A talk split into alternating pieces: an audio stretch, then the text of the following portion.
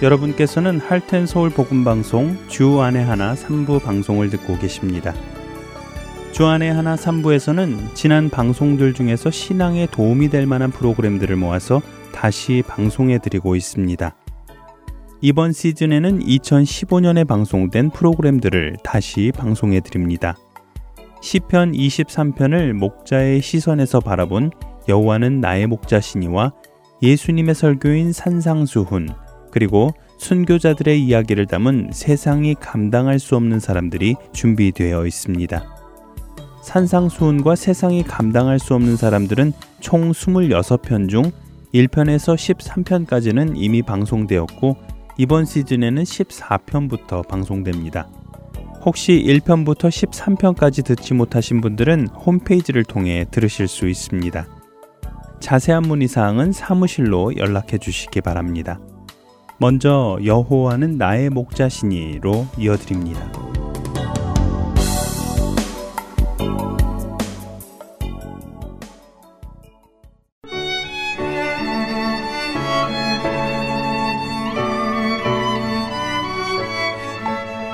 여러분 안녕하세요. 여호와는 나의 목자시니 진행의 강순규입니다. 시편 중에 가장 많은 사람들에게 사랑을 받고 많이 암송되어지는 시편이라면 어떤 것이 있을까요?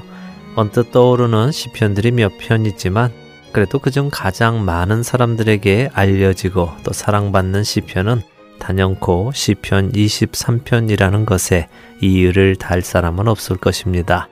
시편 23편이 많이 알려져 있듯이 시편 23편의 저자 역시 많이 알려져 있지요.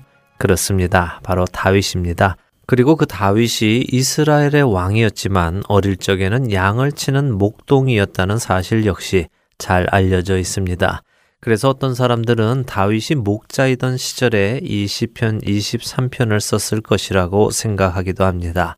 또 어떤 사람들은 이 시편 23편의 내용이 어린 목동의 삶에서 배어 나오기는 조금 힘든 말들이 있어서 다윗 인생의 후반에 썼을 것이라고 이야기하기도 합니다. 그리고 성경의 주석가들은 다윗이 이 시편 23편을 자신의 아들인 압살롬에게서부터 도망가야 하는 극심한 시련 중이거나 혹은 그 직후에 썼을 것이라고 하기도 합니다. 하지만 성경은 그 부분에 대해 입을 다물고 있습니다. 그가 어느 때 이것을 썼는지 정확히 알 수는 없다는 것이지요. 물론 그가 언제 이 시편을 썼는지 아는 것이 중요할 수도 있을 것입니다. 어떠한 상황에서 이런 고백을 했는지 알 수 있으니까요. 그러나 그것 외에 또 다른 중요한 것이 있는데요. 그것은 다윗이 목자였다는 사실입니다. 우리는 이 시편 23편을 읽을 때 우리 상상 속에 있는 푸른 초장과 우리 상상 속에 있는 양떼 그리고 목자를 상상하며 읽어 나갑니다. 그래서 이 시편 23편을 추상적으로 생각하고 이해할 때가 많이 있지요. 하지만 양을 쳐본 목자의 경험이 있는 사람이 이 시편 23편을 읽을 때는 또 다른 감동이 있다고 합니다. 제가 몇 년 전 만나본 양을 치던 탈북자 기독교인이 있었는데요. 그가 이해하고 있던 시편 23편은 제가 이해하던 것과는 사뭇 달랐습니다. 그래서 이 시편 23편을 목자의 입장에서 다시 상고해 본다면 지금껏 추상적으로 생각하며 얻었던 감동과는 또 다른 감동과 은혜가 있을 것이라고 생각하는데요. 그래서 제작하게 되었습니다. 이 프로그램 여호와는 나의 목자신이는 여러분과 함께 목자의 눈으로 시편 23편을 보는 시간입니다. 이 프로그램은 생명의 말씀사에서 1978년에 출판된 필립 켈러의 양과 목자라는 책에서 아이디어를 얻어 제작하게 되었다는 것을 먼저 알려드립니다. 시편 23편은 이 프로그램의 제목으로 시작이 됩니다. 여호와는 나의 목자시니 여호와 하나님께서 나의 목자이시라고 고백하는 다윗은 목자와 양의 관계를 잘 알고 있었기 때문에 고백할 수 있었을 것입니다. 만일 그가 목자가 아니었고 다른 직업, 예를 들어 목수나 토기장이 같은 직업을 가지고 있었다면 그는 시편 23편을 다른 말로 시작했을 것입니다. 여호와는 나의 목수시니 혹은 여호와는 나의 토기장이시니라고 하지 않았을까요? 자기 자신이 가장 잘 아는 그 모습에 다윗은 하나님을 비교하여 표현했습니다. 다윗은 양들의 목숨이 목자에게 달려 있다는 것을 잘 알고 있었습니다. 양의 운명은 목자의 유형에 따라 달려 있다고 합니다. 어떤 목자들은 자신의 양을 유순하고 친절하게 돌보고 때로는 지적으로 때로는 용감하게 돌본답니다. 그리고 헌신적으로 돌본답니다. 이런 목자의 보호 아래에서 양들은 만족스럽게 잘 자라난다고 하는데요. 하지만 반면에 어떤 목자 아래에서는 양들이 싸우고 굶주리며 끝없는 시련을 당하며 자라가기도 한다고 합니다. 만일 여러분이 양이라면 여러분은 어떤 목자 아래에서 자라나가기 원하십니까? 이 부분을 조금 더 생각해 볼까요? 다윗에 의해 여호와 하나님께서 목자로 비유되신 것은 우연이 아닙니다. 왜냐하면 하나님이신 예수님께서는 스스로를 목자라고 비유하시기 때문이지요. 그분은 그냥 목자가 아니라 선한 목자이십니다. 요한복음 10장 11절입니다. 나는 선한 목자라 선한 목자는 양들을 위하여 목숨을 버리거니와 그렇습니다. 예수님께서는 선한 목자이십니다. 선한 목자의 조건을 예수님은 단 하나로 말씀하셨는데요. 그것이 무엇입니까? 그렇습니다. 바로 양들을 위하여 목숨을 버리는 것입니다. 그렇다면 반대로 선한 목자가 아닌 목자는 어떨까요?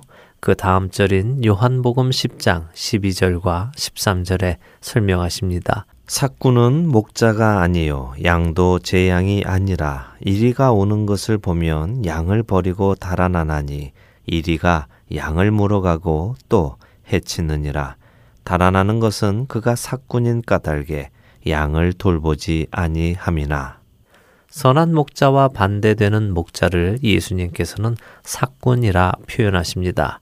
사실 그는 목자도 아니라고 하십니다. 목자의 자리에 있기는 하지만 목자라 불릴 수도 없는 사꾼이라고 하십니다. 그런 사꾼에게는 양이 자기 양이 아니기 때문에 위험이 올 때 그 양들을 버리고 자기 목숨을 구하기 위해 달아난다고 하십니다.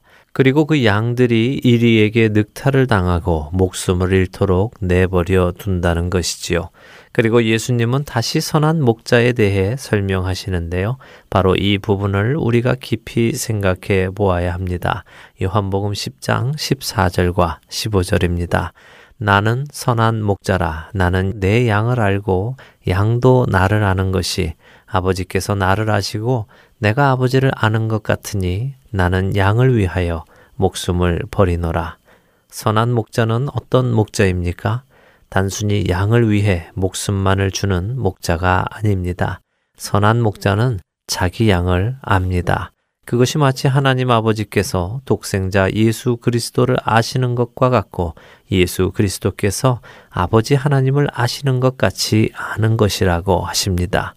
그 수준은 어느 정도일까요? 우리는 하나님 아버지와 아들, 그리스도와 성령 하나님을 삼위일체의 하나님이라 부릅니다. 그 세 분은 각각 다른 분이시지만 또 한 분이시기도 하지요. 지금 여러분과 삼위일체의 신학을 나누자는 말씀은 아닙니다. 단지 그 세 분이 각기 다르시면서도 서로가 하나이신 것 같은 친밀함이 바로 지금 예수님께서 양과 목자 사이에 있는 친밀함이라고 설명하신다는 것입니다. 그래서 여호와는 나의 목자시니라고 고백하는 것은 나를 자라나게 하시는 분이 바로 여호와 하나님이시라는 고백이며 나의 운명은 바로 이분의 손에 달려 있다는 것을 고백하는 것입니다. 왜냐하면 그분은 나를 아시는 분이십니다. 나를 아시는데 나를 나보다 더 잘 아시는 분이십니다. 나를 나보다 더 잘 아시기에 그분은 나를 향한 완벽한 계획을 가지고 계시고 그분의 계획에 맞추어 나를 인도해 나가시는 분이십니다. 그리고 그 계획의 성취를 위해 그분은 자신의 목숨까지도 아끼지 않으시고 양을 위해 주는 목자이신 것입니다. 하나님은 만물을 창조하신 창조자이십니다. 그분의 완전한 통치 아래에서 우주 만물은 한치의 오차도 없이 돌아가고 있습니다. 영광스러운 그분의 통치가 그 모든 만물 속에 깊이 배어 있습니다. 그렇게 온 세상 천지 만물을 통치하시는 그분께서 나의 목자가 되신다는 것입니다. 여호와는 나의 목자이십니다. 바로 이 고백이 저와 여러분의 날마다의 고백이 되기를 소원하며 여호와는 나의 목자시니 첫 시간 마치도록 하겠습니다.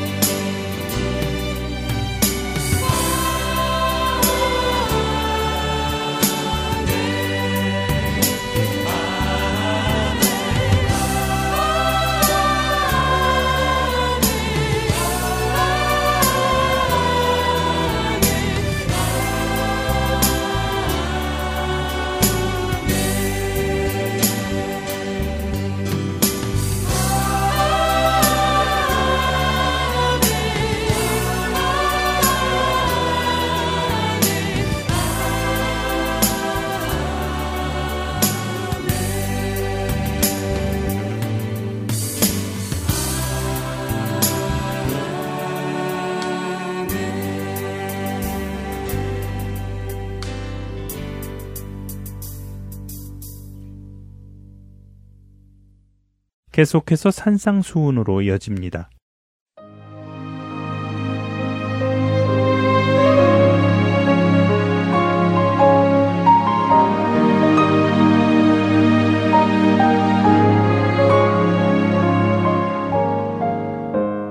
하텐 서울 복음 방송 애청자 여러분 안녕하세요. 산상수훈 진행의 최소영입니다. 지난 시간에는 간음과 이혼에 관한 잘못된 해석과 적용을 지적하시고 그 참 의미를 가르쳐 주신 예수님의 말씀을 함께 공부하였습니다. 예수님은 육체적 행위에 가늠뿐 아니라 음욕을 품고 여자를 바라보는 자도 마음에 이미 가늠한 것이라고 하셨지요. 그리고 죄를 범하게 하는 것이 있다면 그것을 절단하여 버리라고 강하게 말씀하시며 백체 중 하나가 없어지고 온몸이 지옥에 던져지지 않는 것이 유익하다고 하셨습니다. 또한 이혼에 관하여 이혼 증서를 주기만 한다면 이혼을 해도 된다고 여겼던 그 당시 서기관과 바리새인의 가르침에 대해 하나님이 짝지어 주신 것을 사람이 나눌 수 없으며 누구든 음행한 이유 없이 아내를 버리면 이는 그로 가늠하게 하는 것이라고 말씀하셨습니다. 오늘은 맹세에 관한 예수님의 말씀을 살펴보도록 하겠습니다. 마태복음 5장 33절부터 37절입니다. 또 옛 사람에게 말한 바 헛 맹세를 하지 말고 내 맹세한 것을 죽게 지키라 하였다는 것을 너희가 들었으나 나는 너희에게 이르노니 도무지 맹세하지 말지니 하늘로도 하지 말라. 이는 하나님의 보좌임이요. 땅으로도 하지 말라. 이는 하나님의 발등상임이요. 예루살렘으로도 하지 말라. 이는 큰 임금의 성임이요. 내 머리로도 하지 말라. 이는 내가 한 터럭도 희고 검게 할 수 없음이라. 오직 너희 말은 옳다 옳다 아니라 아니라 하라. 이에서 지나는 것은 악으로부터 나느니라. 맹세란 사람이 자기가 말하고 주장하는 내용을 입증하기 위해 누군가를 증인으로 세워 약속하는 것을 뜻합니다. 그래서 보통 사람들이 맹세를 할 때에는 내가 하늘에 걸고 맹세합니다. 혹은 우리 아버지의 이름으로 맹세합니다 등의 표현을 쓰지요. 성경에서 말하는 맹세는 하나님을 그 증인으로 끌어들여 약속하는 것을 말하며 이것은 그 맹세를 어길 경우 하나님께서 벌을 주실 것이라는 뜻을 포함합니다. 10계명의 제3계명인 너는 내 하나님 여호와의 이름을 망령되게 부르지 말라 하는 명령은 맹세에 대한 것도 포함하는 말씀입니다. 하나님의 이름으로 하는 거짓 맹세는 결국 하나님의 이름을 망령되게 부르는 것이지요. 신실하시고 거짓이 없으신 하나님의 이름으로 지키지 못할 맹세를 하거나 어떤 일에 대해 거짓 증언을 하는 것은 하나님의 이름을 망령되게 부르는 것이라는 말씀입니다. 그렇기 때문에 구약 율법에 나온 맹세와 서원에 관한 말씀을 보면 거짓 맹세를 하지 말라고 하시며 서원을 하는 경우 그것을 어기지 말고 지켜 행하라고 하십니다. 레위기 19장에서는 너희는 내 이름으로 거짓 맹세함으로 내 하나님의 이름을 욕되게 하지 말라고 하시며 민수기 30장에서는 사람이 여호와께 서원하였거나 결심하고 서약하였으면 깨뜨리지 말고 그가 입으로 말한 대로 다 이행할 것이니라고 하십니다. 그러나 서기관과 바리새인들은 맹세에 대한 율법의 본질적인 부분을 무시하고 쓸데없는 규칙들을 만들어냈습니다. 어떤 것으로 맹세하면 지킬 필요가 없고 다른 어떤 것으로 맹세하면 지켜야 한다고 하는 식의 규칙 말이지요. 하나님의 이름을 사용한 맹세는 유효하지만 그렇지 않은 맹세는 지키지 않아도 된다고 여겼습니다. 마태복음 23장에서는 예수님께서 이것에 대해 서기관과 바리새인들을 비판하시는 내용이 나옵니다. 마태복음 23장 16절부터 22절을 읽어보겠습니다. 화 있을진저 눈먼 인도자여 너희가 말하되 누구든지 성전으로 맹세하면 아무 일 없거니와 성전에 금으로 맹세하면 지킬지라 하는도다. 어리석은 맹인들이여 어느 것이 크냐 그 금이냐 그 금을 거룩하게 하는 성전이냐 너희가 또 이르되 누구든지 재단으로 맹세하면 아무 일 없거니와 그 위에 있는 예물로 맹세하면 지킬지라 하는도다. 맹인들이여 어느 것이 크냐? 그 예물이냐? 그 예물을 거룩하게 하는 재단이냐? 그러므로 재단으로 맹세하는 자는 재단과 그 위에 있는 모든 것으로 맹세함이요. 또 성전으로 맹세하는 자는 성전과 그 안에 계신 이로 맹세함이요. 또 하늘로 맹세하는 자는 하나님의 보좌와 그 위에 앉으신 이로 맹세함이니라. 서기관들과 바리새인들은 성전으로 맹세하면 지키지 않아도 되지만 성전의 금으로 맹세하면 지켜야 한다고 했으며 재단으로 맹세하면 지키지 않아도 되나 재단 위에 예물로 맹세하면 지켜야 한다고 했습니다. 이에 대해 예수님은 그들을 눈먼 인도자, 어리석은 맹인들이라고 부르시며 맹세에 대한 그들의 잘못된 가르침을 질타하십니다. 그들의 논리대로라면 성전의 금은 하나님과 관련된 것이고 성전은 그렇지 않다는 것이며 재단의 예물은 하나님의 이름이 포함된 것이고 재단은 그렇지 않다는 것이지요. 이러한 그들의 구분이 얼마나 터무니없고 율법의 본질과 전혀 상관없는 것인가요? 그리고 예수님은 산상수훈에서 맹세에 대하여 분명하게 말씀하십니다. 도무지 맹세하지 말라. 즉 무엇으로도 맹세하지 말라고 하십니다. 만약 너희가 하늘로 맹세한다면 그 하늘은 하나님의 보좌이며 땅으로 맹세한다면 그 땅은 하나님의 발등상이고 예루살렘으로 맹세한다면 그 주인은 하나님이라는 것입니다. 너희가 너희 소유라고 여겨 자신의 머리로 맹세할지라도 너희는 그 머리에 한 가닥도 희거나 검게 할 수 없는 존재들이라는 것입니다. 너희가 맹세하는 그 어떤 것, 하늘이나 땅이나 심지어 너희의 머리까지도 하나님께 속하지 않은 것이 없다는 것이지요. 그렇기 때문에 무엇으로 맹세하든지 그 맹세는 하나님을 피하여 갈 수 없는 것입니다. 그러므로 맹세하지 말고 너희가 하는 말은 옳으면 옳다 하고 아니면 아니라고 말하라는 것입니다. 즉, 진실만을 말하라는 것이지요. 그리고 이에서 지나는 것은 악으로부터 난다고 말씀하십니다. 이에서 지나는 것, 즉, 진실만을 말하지 않는 것, 있는 사실 외에 덧붙이고 그 사실을 왜곡하는 것 등은 거짓이며 그것은 거짓말쟁이며 거짓의 아비인 마귀로부터 난다는 것입니다. 그리고 맹세에 대한 예수님의 이 말씀은 야고보서에서도 다시 한번 나오는데요.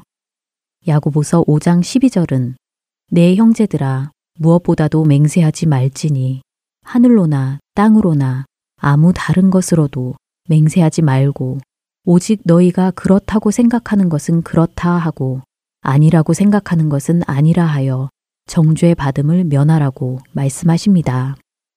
만약 사람이 거짓말을 하지 않는다면 맹세는 필요하지 않을 것입니다.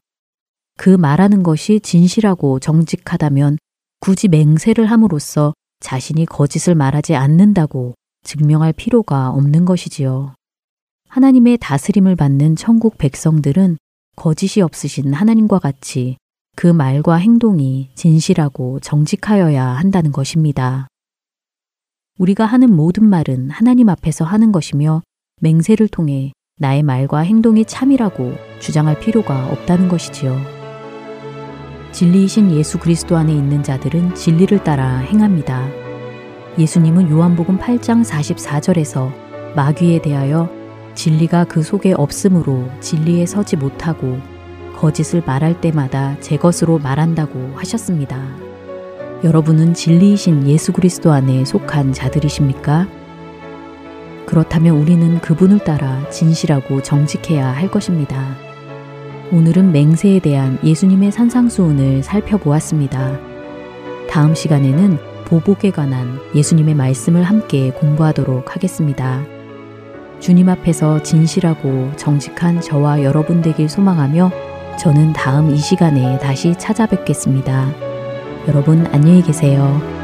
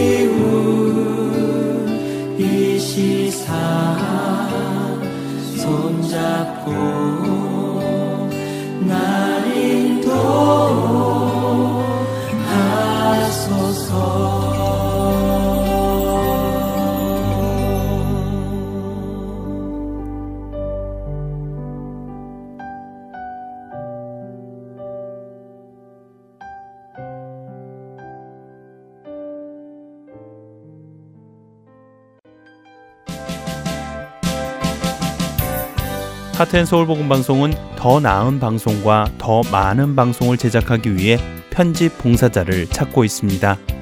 매주 3시간의 시간을 헌신하실 수 있는 분들은 사역에 동참하실 수 있습니다. 컴퓨터가 익숙하지 못한 분들을 위한 기초 편집 교육도 준비되어 있습니다. 사역에 동참하시고 싶은 분들은 전화번호 602-866-8999로 연락 주시기를 부탁드립니다. 하나님의 은혜에 감사하여 나의 시간을 드릴 수 있는 여러분들의 많은 참여를 기다립니다.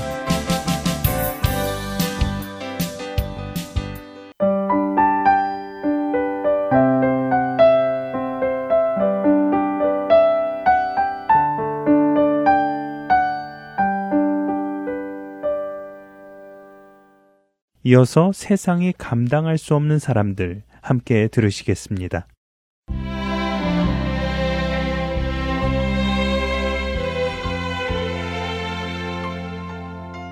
여러분 안녕하세요. 세상이 감당할 수 없는 사람들 진행의 강승규입니다. 만일 누군가에게로부터 매질을 당하게 되었다면 여러분은 어떤 느낌이 드시겠습니까? 화가 나거나 분통이 터지거나 하지 않을까요? 아니 어쩌면 두려울 수도 있을 것입니다. 그런데 매질을 당하고 기뻐한다면 어떨까요? 그것이 가능할까요? 예수님께서는 우리에게 나로 말미암아 너희를 욕하고 박해하고 거짓으로 너희를 거슬러 모든 악한 말을 할 때에는 너희에게 복이 있나니 기뻐하고 즐거워하라 하늘에서 너희의 상이 큼이라 너희 전에 있던 선지자들도 이같이 박해하였느니라 라고 마태복음 5장 11절과 12절에서 말씀하십니다. 만일 예수님께서 우리에게 이렇게 명하셨다면 누군가에게 매질을 당하고 조롱을 당하고 박해를 받는다 하여도 우리는 기뻐할 수 있습니다. 또 그것을 즐거워할 수 있습니다. 왜 그렇습니까? 하늘에서 우리의 상이 크기 때문입니다. 실제로 사도들은 주의 이름으로 인해 갖가지 박해와 조롱과 핍박을 받는 것을 기뻐했다고 성경은 증거하십니다.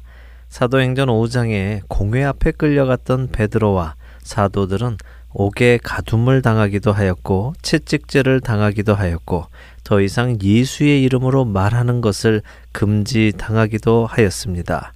그때 그들의 마음을 성경은 사도행전 5장 41절에서 이렇게 표현하십니다.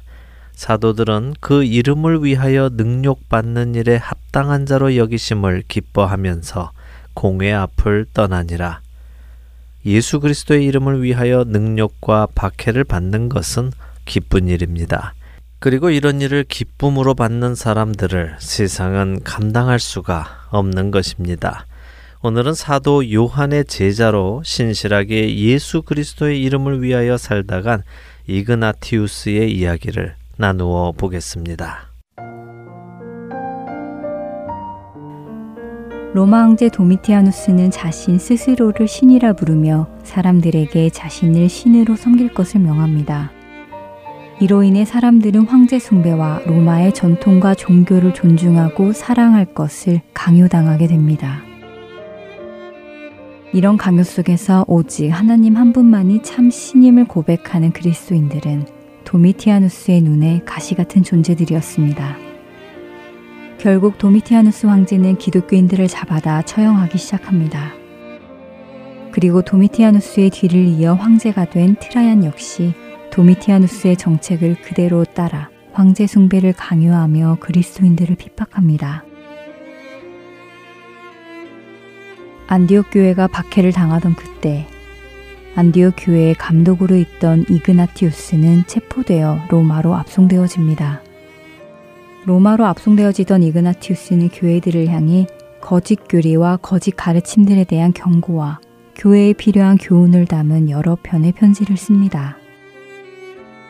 그러나 그런 편지 외에도 이그나티우스는 서머나에서 자신을 위해 구명운동을 하고 있던 그리스도인들에게 이런 편지를 보냅니다.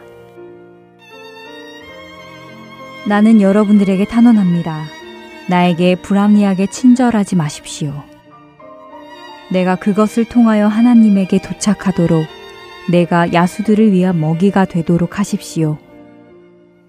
내가 순수한 떡이라는 것을 입증할 수 있을 정도로 나는 하나님의 밀이고 나는 야수들의 이빨에 의해 갈아지고 있습니다. 세상이 더 이상 나의 몸을 보지 못할 그때 나는 진실로 예수 그리스도의 제자가 될 것입니다. 이러한 수단들을 통하여 내가 하나님에게 희생이 되도록 주님께 기도해 주십시오. 타는 불과 십자가 앞에서도 맹수대 앞에서도 뼈가 으스러지고 사지가 절단되는 고통 앞에서도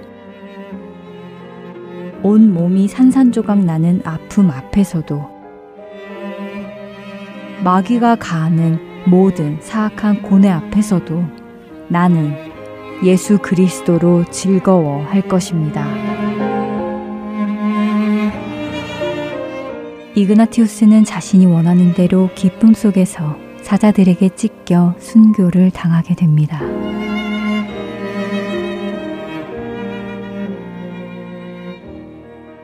이그나티우스는 순교를 하나님을 기쁘게 하는 것이며 기독교인임을 증명하는 것이며 예수님의 고난의 모방자가 되는 유일한 길이라고 믿었습니다.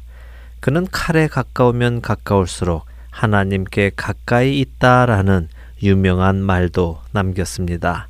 그는 예수의 이름으로 고난받는 것을 진정으로 기뻐하고 즐거워했습니다. 혹시 누군가가 자신의 그 기쁨을 빼앗아 갈까 오히려 걱정했습니다. 왜냐하면 그는 자신에게 주어질 하늘의 큰 상을 볼 수 있었기에 그랬습니다. 자녀이면 또한 상속자, 곧 하나님의 상속자요, 그리스도와 함께 한 상속자니 우리가 그와 함께 영광을 받기 위하여 고난도 함께 받아야 할 것이니라. 로마서 8장 17절의 말씀입니다. 주님의 이름으로 인해 능욕당하는 것을 기뻐하는 사람을 세상은 감당할 수 없습니다. 세상이 감당할 수 없는 사람들 마치겠습니다.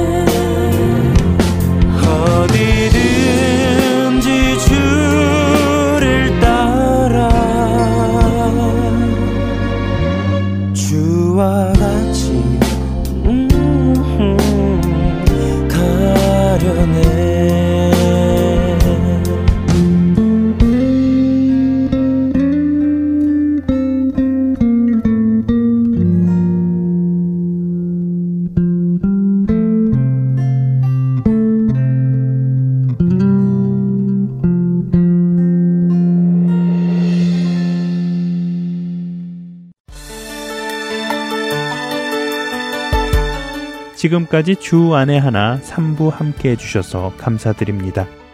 방송을 더 듣고 싶으신 분들은 홈페이지 www.heartandsoul.org에서 특별 방송을 클릭하셔서 들으실 수 있습니다.